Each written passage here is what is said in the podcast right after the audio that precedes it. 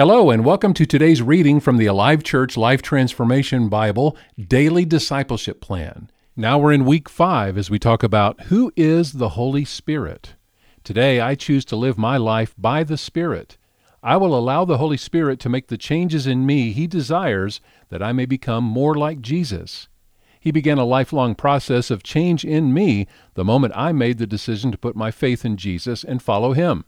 He filled me with His presence at that very moment.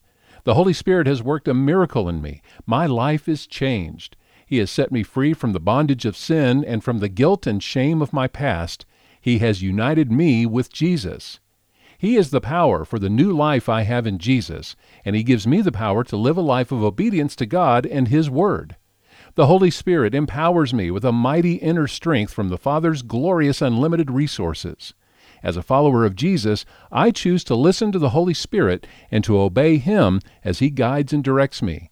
He has set me apart by drawing me near to God the Father for a special use through inner transformation, making me more like Jesus every day.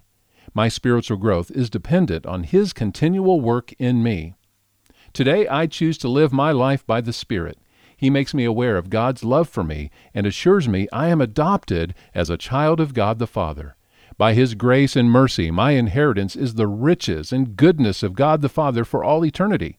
For he is the one through whom God the Father fulfills all his promises to me. He is God's guarantee, and my great confidence is that God never breaks his promises. The transformation the Holy Spirit has made and continues to make in my life authenticates my relationship with God the Father through Jesus Christ. Through him I am signed, sealed, and delivered. The Spirit of God is my counselor. He cares for me and guides me. He is the very presence of God the Father living in me, helping me live as God wants and as Jesus showed by his example here on earth. Through my faith in him, I am able to appropriate the Holy Spirit's power working in me each day. He is always with me, reminding me of Jesus' words, living in me, teaching me, and convicting me. I desire the qualities and characteristics of the Holy Spirit living in me and through me love, joy, peace, patience, kindness, goodness, faithfulness, gentleness, and self control. I choose to use the gifts He has given me to live my life according to His plan and purpose for me. My sinful nature is now under the control of the Holy Spirit.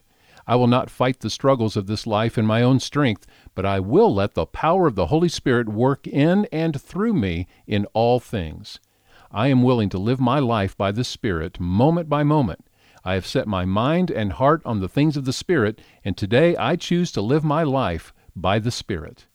Now, for day six, we talk about how much we need the Holy Spirit.